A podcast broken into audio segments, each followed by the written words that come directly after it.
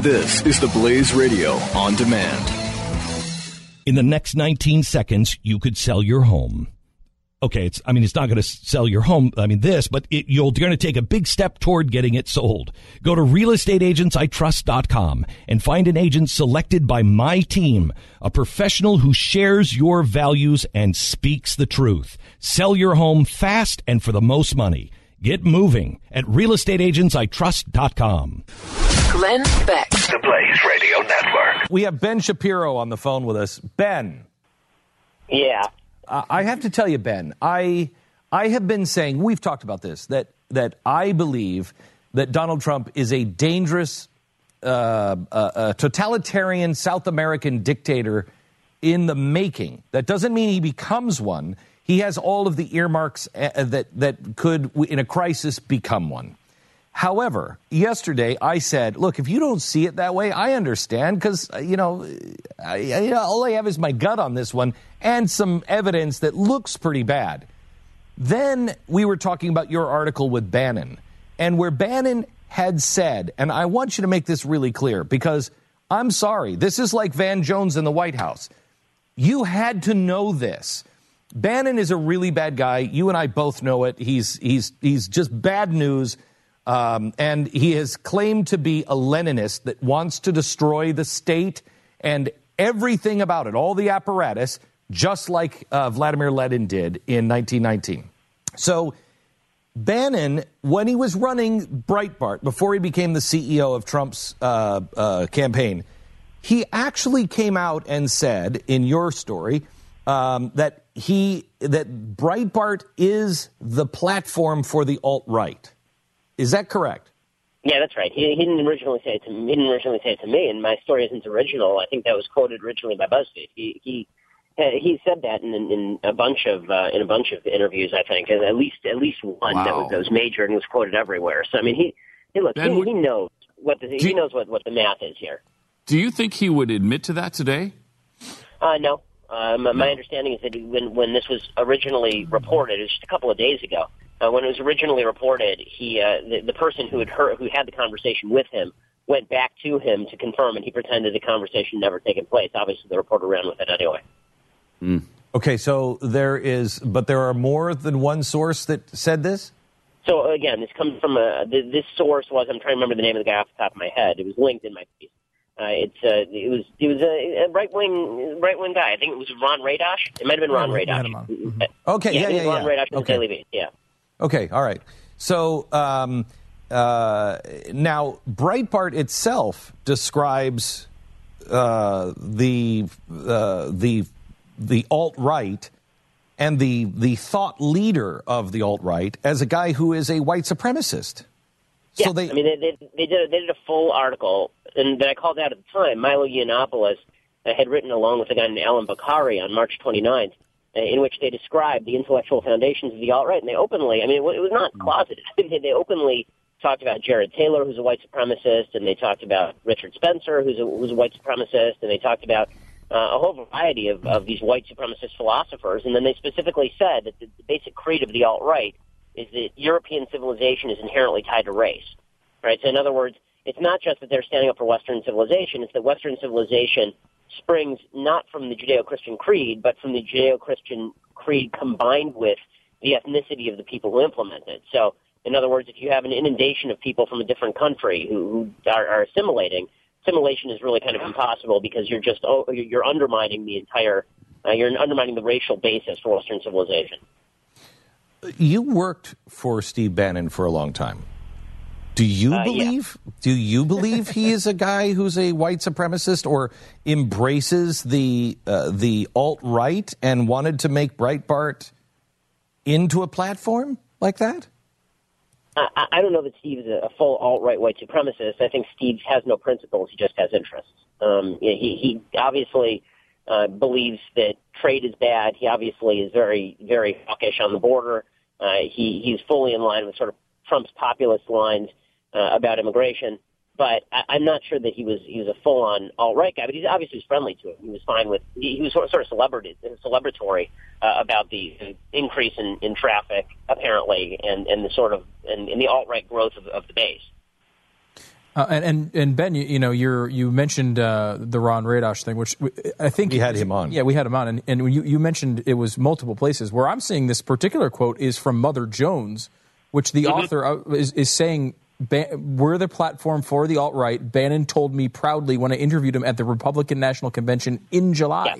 That's what I'm talking about. Yep, that's the source. Yep, that is pretty amazing. Yeah, but it's in Mother Jones. Wait. Let's give the.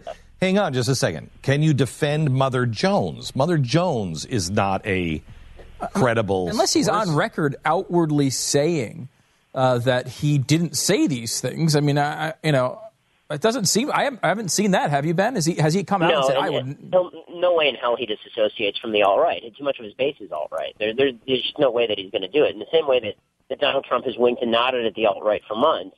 He's winking and nodding at the alt-right this whole time, and it's clear that the alt-right sees Breitbart and Bannon as allies, and they're celebrating all over the place. They know that they've got a guy who's very friendly to their interests on the inside of the Trump campaign, and they think that Bannon's hire at the top level of Trump's campaign was basically Trump tipping his hat to their loyalty.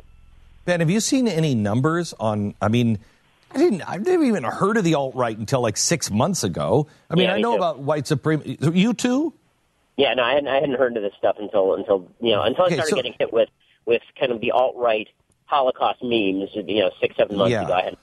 I know. So can you tell me, have you seen any numbers on how big this group is? Why would Donald Trump play into this? Why would Bannon play into this? I've never even heard of these people before. As in a large group. So I think that it's kind of a softly agglomerated group, meaning that it's not kind of a hardcore of people who sit in their basements and coordinate with each other. There is that hardcore of people, but they're very small. There are a lot of people who are sort of friendly to the alt-right because they fall into the trap of thinking that these people are just speaking truth to power on issues like feminism. So, Milo Yiannopoulos, of course, became very popular because of the stuff that he was saying about feminists. Most people, never bothered to look at the stuff that he was saying about race or being soft toward the alt-right. And so you have to understand the alt-right is a bunch of strains, just like any other movement. So there's sort of the Gamergate strain. There are a bunch of people who were very big into the kind of video gaming world, and they and there was a big scandal inside the video gaming world because a lot of lefties who were reviewers for video games started shutting down video games that they considered to be right-wing and patriarchal. And so Gamergate was sort of revolt against that. One of the things the Gamergate people did is they started sending these really offensive memes to people, trying to, quote-unquote, trigger the social justice warriors. They fell in love with Donald Trump because he was constantly triggering people, which means that he was offending people, sometimes rightly and mostly stupidly. And so they fell in love with that. Meanwhile, the paleo-conservatives led by Pat Buchanan are having a heavy impact on the Trump campaign, obviously. A lot of his philosophical foundations are with Pat Buchanan, who is borderline white supremacist and has been for a long time. And then you have the actual white supremacists who are joining that movement, too. And you kind of mix this toxic brew together, and you get the alt-right, and then a lot of people who kind of are hangers-on, people who are friendly toward the alt-right, trying to use the alt-right, trying to pretend that the alt-right is an ally in their fight against feminism or against political correctness, and that's how you end up with this kind of core of alt-right people, but a larger base of people who are associated with the alt-right and don't even know it. I know tons of people who are associated with real figures in the alt-right or people who are extraordinarily friendly to the alt-right, and they've never heard of the alt-right. They don't even know what the alt-right is. Good God, do you know? Are we associated with them? I've never heard of them. It's not even a matter of knowing that you're associated with the alt-right. Again, there are people who were popular. I use Milo as an example of this just because he was such a phenomenon for a while.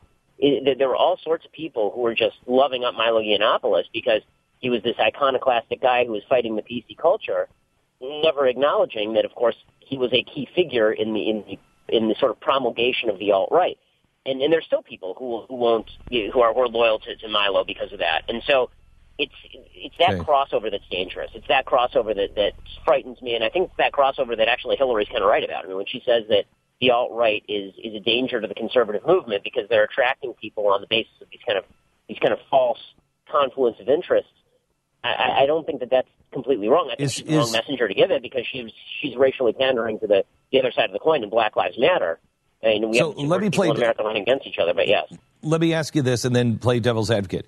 Assuming, and correct me if I'm wrong, assuming that Trump is not philosophically tied to the alt-right, and Bannon is not philosophically tied to the alt-right. They just want to use those movements. I think that there's no way in hell you would ever get me to do that.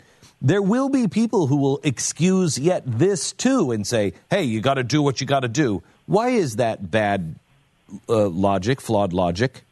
I mean, the reason to me that it's flawed logic is because of the thing that Hillary didn't do in this speech but will do as the campaign goes on, and that is she is going to lump the entire conservative movement in with the alt-right. You know, she didn't do it today because what she was trying to do strategically was separate off the conservatives and say to them, look, this is a litmus test for your soul. If you side with Trump and the alt-right, then you're with him. But if you side against him, then I'm going to leave you out of this equation. As the campaign goes on and as people continue to accrete to Trump's campaign, what you're going to see is the left beginning to say the alt-right is everybody. The alt-right is the alt-right is the entire movement. We've been saying you guys are racist. We've been saying you guys are sexist. We've been saying you guys are bigots the whole time. And now you openly see that there are racists and bigots and sexists, and you're continuing to endorse and move along with these people in the passenger seat.